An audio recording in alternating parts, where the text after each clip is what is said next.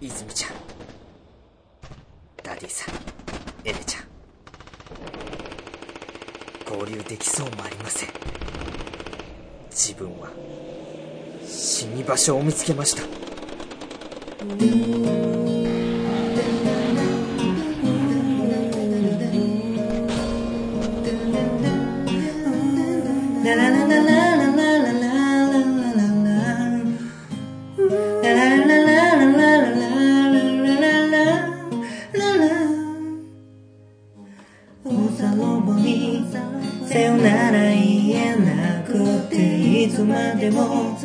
聞いていたかったおそろぼが終わりを告げた時イヤホンを心に突き刺して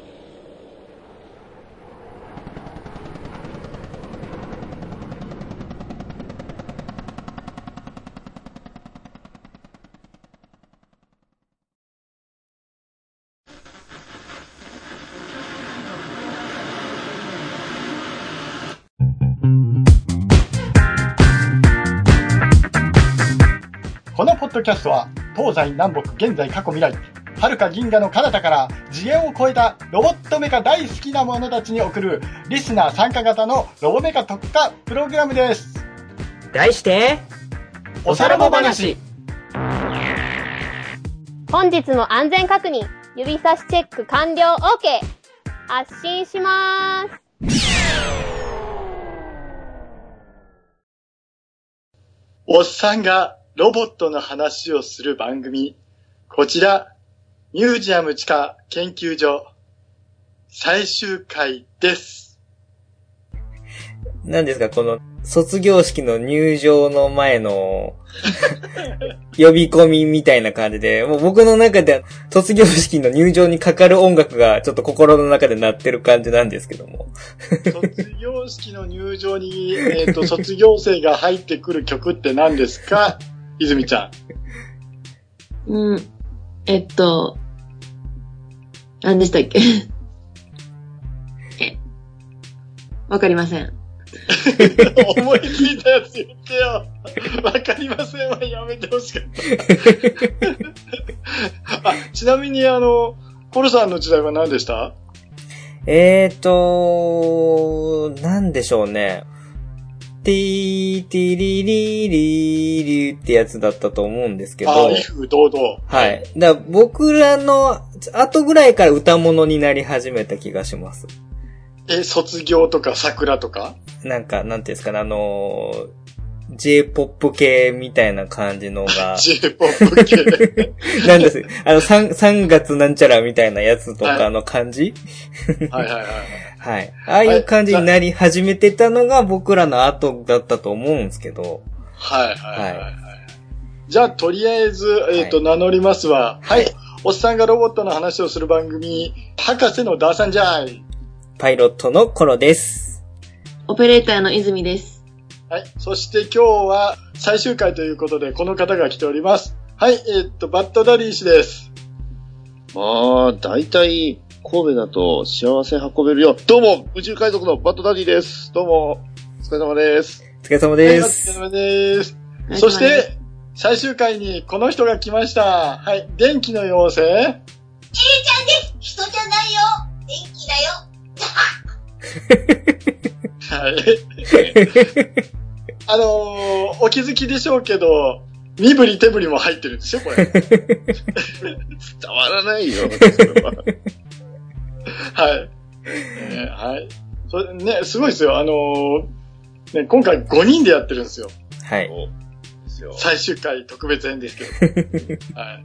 あの、エレちゃんの時代は何でした？卒業式の入場行進で。エリちゃんは電気だからね、あんまり記憶がないの。そこはぶれない。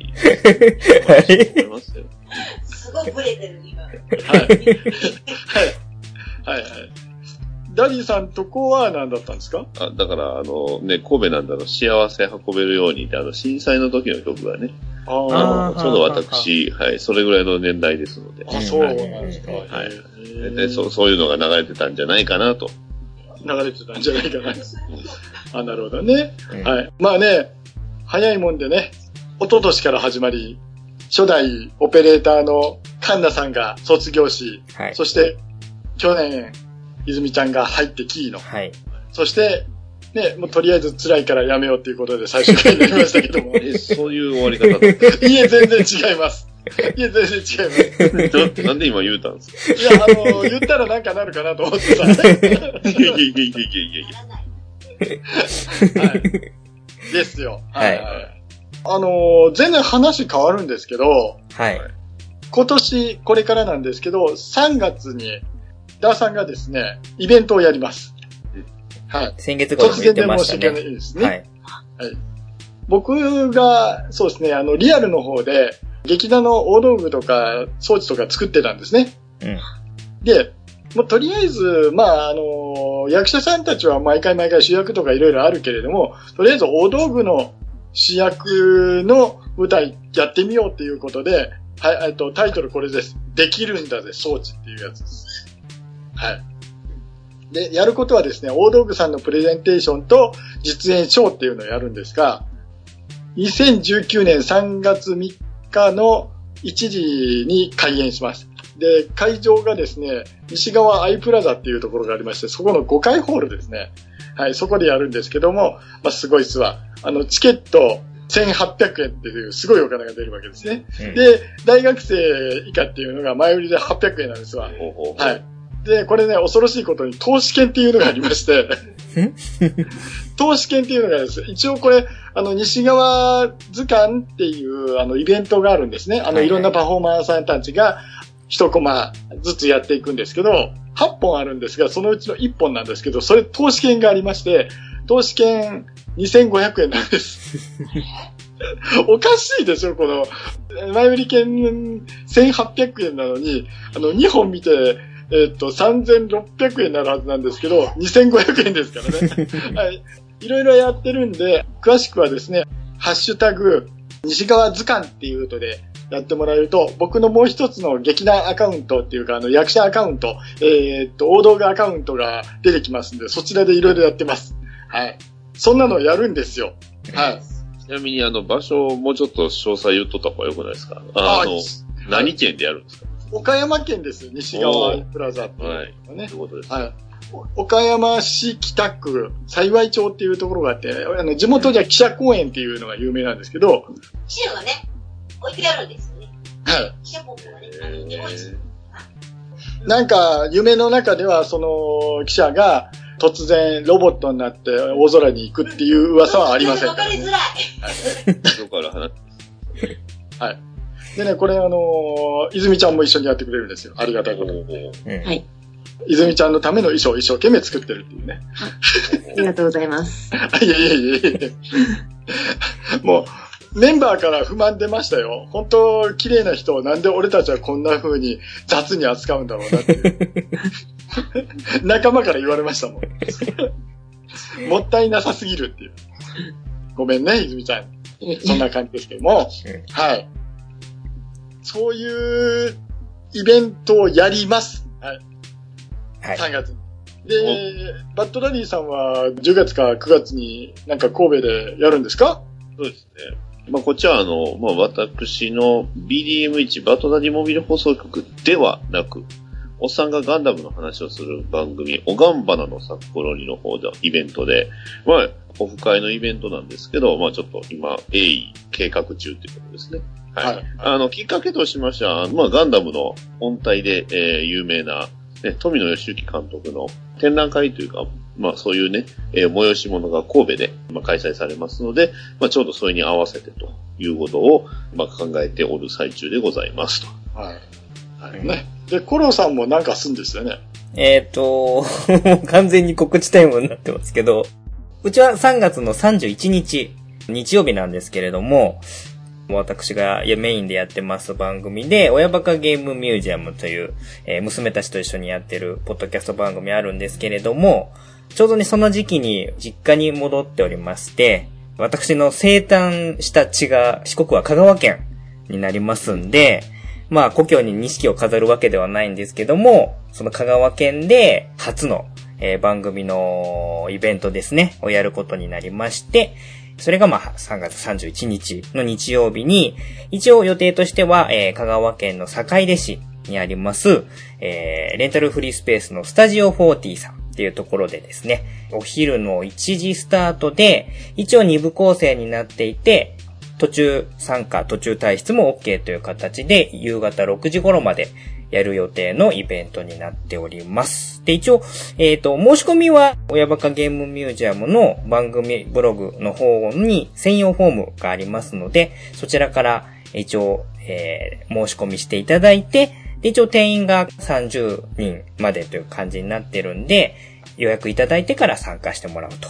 いうような感じになりますので、まあ場所とかですね、タイムスケジュールの詳細なんかは、うちの親バカゲームミュージアムのサイトの詳細ページがありますので、そちらを見ていただければなと思いますので、まあよかったら、えー来てもらえればなと思いますんで、この場をお借りして告知させていただきますという感じですね。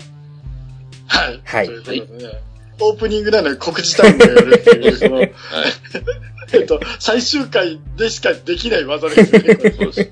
はい。そういうことです。も そういうことです。ね、言えることを全部言ってから終わるっていう感じですね言ってか。らとりあえず本編行こうかってそうですねなんですけどね。はい。はい。あの、泉ちゃんなんかありますか？あの、私これやりますみたいな。あ、あります。お、ほうほ私は、あの、その、3月3日の舞台の翌日に、あの、フィリピンに留学します。おー、また、また急な話。はい3週間したらすぐ帰ってきますけど。いや、でも留学ですよ。3週間お勉強して。すごいうんうんはいはい。短期留学でもすごいね。うんはい。ということでね、あのー最終回、とうとう、ね、オサロボン・フォートレスが出た後に、魔女は、えっ、と、フィリピンに行くっていうね。はい。それ、それぞれの戦場に向かってみんなこう行くわけですね。はい。パイロットは香川にっていう。ねそう、パイロットは、あのー月に行くし、月じゃねえや、えっと、香川に行くし。僕は、あの、公園という戦場に行くしっていうやつですね。はい。はい、ね。はい、ということでね、最終回といっても、まあ、あのーどうなるかわかりませんけども、とりあえず発信しましょうか。はい。はい。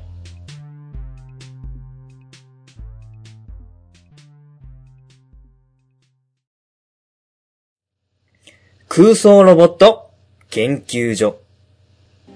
このコーナーは、研究対象のお題に対して、全国各地に潜伏している研究員から届いた熱い報告メールを紹介していくこの番組のメインコーナーです。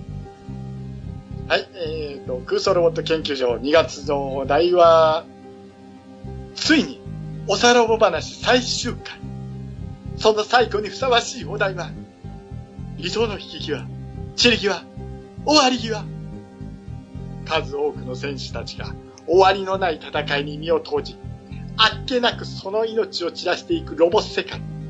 だからこそ輝くドラマもあるだろう。そんな戦いの最後、きら星のごとく輝かせた、あなたが胸を熱くした、戦士の死に様を募集いたしました。バイ塩沢金と風。すごい目で睨まれてる、今。すんごい目で見られてる。すんごい。そんな感じで大丈夫だ。大丈夫。問題ない。もうね、最終回だからってでもみんなやり残したことがないようにいろんな要素入れすぎですよ。これは大事です。はい。今ちなみにねはバットダディでした。はい、今の今の僕です。今の僕。君がバットダディ君かい。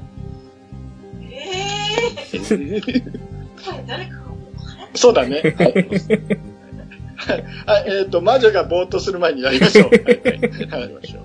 じゃあ、ツイッターからお願いします。はい。フリーダムチンパンジー佐藤さんからです。ありがとうございます。ありがとうございます。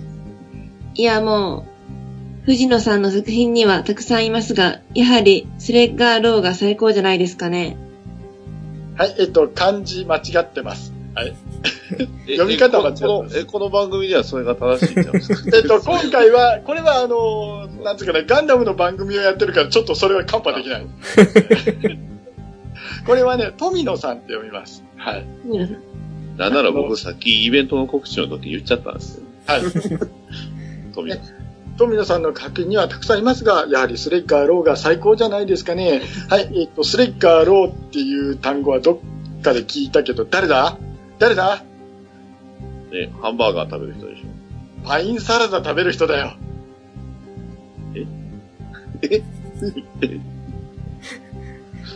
タさん大丈夫ですか？大丈夫じゃないよ。大丈夫ですかそっちマクロスの話じゃ今ちょっとびっなくて。くりしてるんですけど、あれえ間違えました、間違えました。どうしたんですかハンバーガーですよ。ハンバーガーですよ。パインサラダワインサラダはマクロスですよ。そうですよ。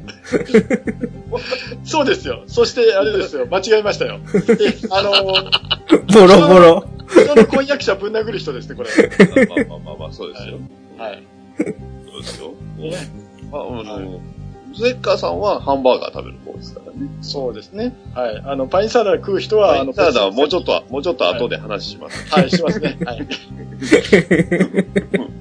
あ、間違えました。素直に間違えました。あこれは、あの、謝罪します。すいませんでした。はい。ね。婚約者いる人をね、口説き、えー、まあ顔が結構地味な女の子なんですけどね。えーやめてあれ。ね、えーモテモテですからね。もうあの作品の中では一番モテ娘ですよ。彼女。そうね、間違い三三人の男から言い寄られですもんねそうで。すよ。ね。それなりに地位のある人とパイロットっていうね。そうで、さらにね、主人公とラッキースケベもしますしね。はいはいはい。ね、あれ、誰が喜ぶんかな。いや、おふくろさんですからね、そのそうですか好きな方だと思いますね。で、ね、スレッカーローさんはね、えーお袋の形見なんだって、その、モテモテの人にね、指輪を渡すんですよ。はい。大事な局面ですよ。戦争中、ね。えー空でなくしたら大変だっていうね。指輪を渡して。そして、強大な敵に立ち向かい、悲しいけどこれ戦争なのよねって言って、散っていくっていう。はい。なんか、その、なんかね、時代なんですけど、戦ってた巨大ロボの爪がすごいんですよ。でっかすぎるんですよ。あれで対空防御ですからおかしい。そうですから、不思議なんですよね。おかしいです。あれおかしいいや。それは、あの、僕たち二人が言っちゃダメなことですよね。はい。コロパイロットは、あ同じパイロット仲間としてスレッカーさんいかがでしょう？パイロット仲間というか、まあ大先輩ですけど。あれは何、何？アイフィールドになるんでしたっけ？ビームコビームコーティングではなくてビームは効かないんですよ。ですよねそれを発生装置みたいなのをこう、とりあえず破壊しないと攻撃が通らないっていうんで、それを、道を開いたっていう感じですもんね、セレカーさんは。そうですねうん。どっちかっていうとこう、ひょうひょうとした感じの人じゃないですか。が、まあまあまあ。ね。ちょっと、まあ、なんかニ、ニヒルって感じのキャラではあったかなと思うんですなのでちょ、っとこう、ね。割り切ってる感がすごい強いというか。だか結構だから、まあ、今回渋い系のおじさんたちが多分名前いっぱい出てくるんだと思うんですけど、その中でも割とこう、まあ、ライト寄りと言いますか。でもやることはやる、やってから、道を残して散っていくみたいな感じのところがあるんで、まあまあまあ、あの、残した言葉も名言ですけども、まあなかなか真似できることではないだろうな、みたいな感じのところありますよね。はい。うんうんうん。ちなみにこのスレッカーさん、テレビ版での声優さんが割と有名な方、ね、源田鉄章さん、うんうんうん。ロボットアニメではすごく有名な、ね、はい。あ源田の鉄章さん。そうですね。毎年、地球を守ってる CM ばっかりやってますよね。ロボットの。あーあー、ああ、そうか、毎年なんですか。毎年でしょ。あの、途中、誰だったっけ？あの、関さんに変わりましたけども。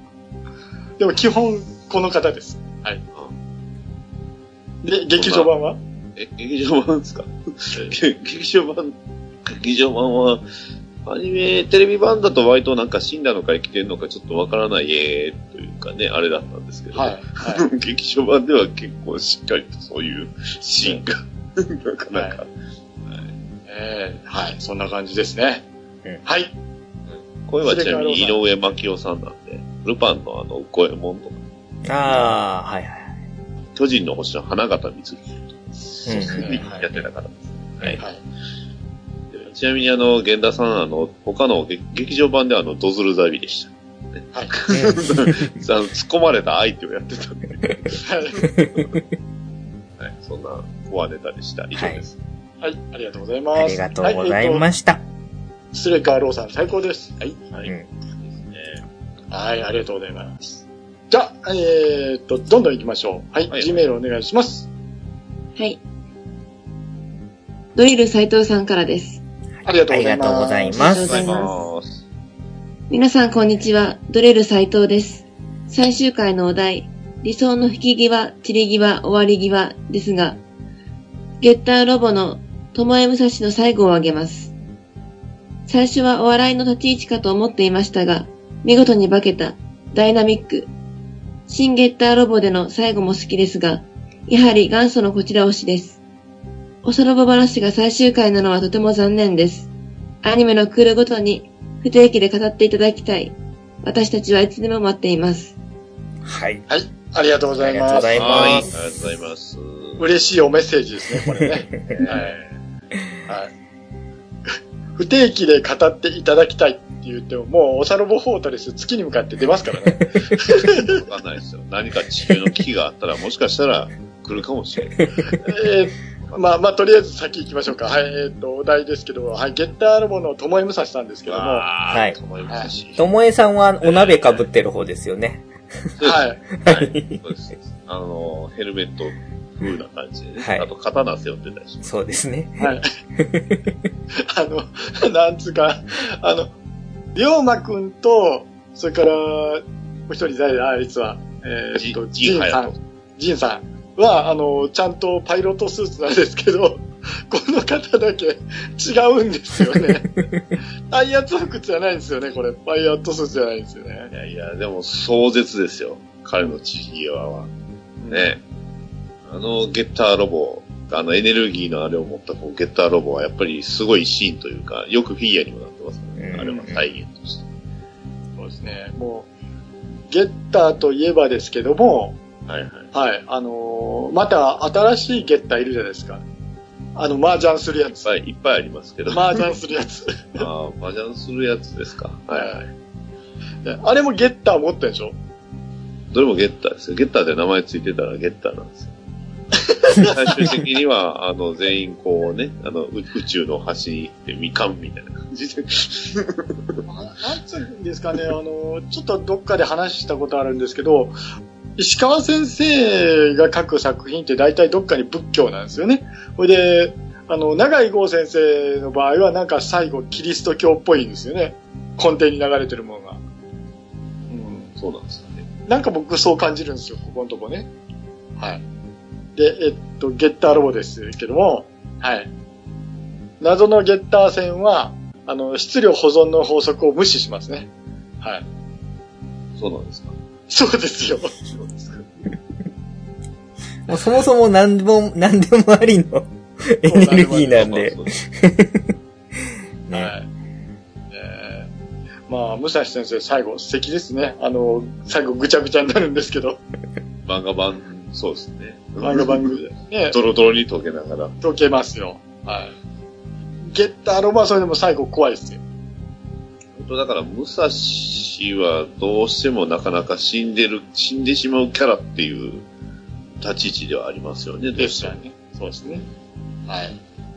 このぐらいにしときましょうか。ゲッターを語ると時間足んなくなっちゃうので。はい。はい。はいゲゲッター戦の彼方はい。ということで、ドリューさんと斉藤さんありがとうございました。はい、ありがとうごありがざいました。とうございました。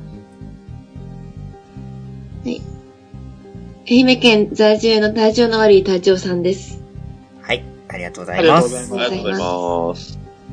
今回のお題、いろんなシーンやキャラが頭に浮かんで選べないので、網だくじで選びました。青木流星 SPT レイズナーより、ゲール先輩です。第15話の最後の戦いで、ゲール、さらばだエイジ、エイジ、さよならゲール先輩。互いを知っていても譲れない立場。最初はエイジを圧倒するゲール機。しかし、レイズナーの VMAX が発動して、ゲイル先輩の蒸気 SPT グライム改善は大破。地球を見つめながら、ゲイル、お前が命を懸けて守ろうとする。あれが地球か。あれがお前の地球か。ジュリア、と、エイジのことを思いながらも、最後は愛する人の名前を呼んで爆死。その後のカルラさんの絶叫も合わせて名シーンだと思っています。はい。はいということでね。うんはい。SPT レイズナーですけど、はいえっと、コロさん、この作品見た？見たことないんですよ。ない、ない。ないんですよダダディ殿は？うんスパロボで知ってる程度なんですよね。はい。うんそんな感じじゃあ、はい。エレちゃんは、えちゃんはね、うん。ちょっと今のところ突っ込む隙間がない。はい。はい。じゃあこれ、簡単に説明しますね。青木流星 SPT レイズナーっていうのは前半が SF で後半が世紀末です。はい。はい。その辺は存じております。はいそうですますか？はい。で、はい。あのーこの15話の最後って、あの、書いてらっしゃいますけど、これあのえっ、と、主人公のエイジ君と、それからゲイルさんっていうのは、まあ先輩後輩なんですね。そして、エイジ君のお姉さんがいるんです。で、お姉さんの婚約者なんですよ、この人。お、うん。だから義理のお兄さんになるかもしれなかったみたいな感じなんですよね。はい、うんはい。で、あの、VMAX っていう、あの、装置が積んである主人公の機体なんですわ。はい。で、何が起こっているのかっていうと、その主人公の機体がピンチになると、勝手に装置が作動して、あの、めちゃくちゃ速くなって、粒子に機体が包まれて、体当たりみたいなことをやっていくと、えっ、と、敵の機体がボロボロになっていくっていう、そういうギミックなんですね。はい。はい。で、一応ね、先輩の方が上手いんですけど、あの SPT の使い方は、最終的には先輩死んじゃうんです。はい。うんはい。そんな感じです。はい。いいのかな？いいのかな？いいと思います。その、その戦いのやりとりが重要なんじゃないですか。そうです。だからね、あの、これ書いている通りなんですけども、確かね、あの、えっと、このエイジ君の盗んできた宇宙船って、もうこれ、単語がおかしいですね。単語がおかしいんですけど、そうなんですよ。あの、この、盗んできた宇宙船にみんな乗って地球を目指して逃げてるんですわ。はい。で、それを追っかけてきてる先輩で、最後、お前が地球に行く前に決着つけんといけんからっていうので、バンバンバンバン殴り合いするわけですよ。はい。で、この後ね、あの、なんとか逃げ切るんですけど、この後、エイジ君を待ってるのはもっとひどい手術ですから。はい。ね、あの、ちょうど冷戦時代に作られたアニメなのですが、なかなかこれ、あの、興味深いことやってますんで、よかったら見てください程度ですね。はい。はい。で、カルラさんっていうキャラ、確か、あの、えっと、ゲイル先輩を好きな人だったんですよね。ちょっと調べますけど、確かそんなのがあったような気がするんですけどね。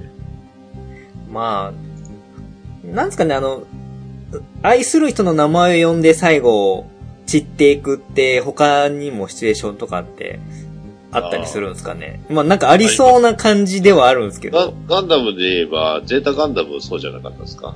アメリアーああ、言ってましたね。確かに。ちょっと、ちょっと。ええあの、そう、ありましたね、確かにね。やっぱその、愛する人がいての死亡フラグってやと割と立ちがちじゃないですか。はい。で、やっぱりそう、残してきたものに対する名前をこう叫びながら散っていくっていうのは、まあ、一つの様式美みたいな感じのところはありますよね。まあ、それで言うと、ガンダムエイジのあの、結婚してくださいって言って、メカニックが死ぬっていうのもありなんですよね。あんまり、あんまりそのように行くと今度死亡フラグの話に寄ってっちゃうんですけど。そうですね。だって言うてますやん。ね、ターン A の、ターン X に乗る人はね、えー戦場で恋人や女房の名前を呼ぶというのは、瀕死の兵隊が甘ったれて言うセリフなんだよって言うんですよ。はい。そういうことですね。気をつけましょう。気をつけましょう。気をつけましょう。気をつけましょう。はい。ということで、えっと、式隊の人たちには気をつけてくださいっていうところですね。はい。もう世紀末ですかね、これね。はい。わ、かりました。隊長さん、ありがとうございます。はい、ありがとうごあざいます。りがとうございます。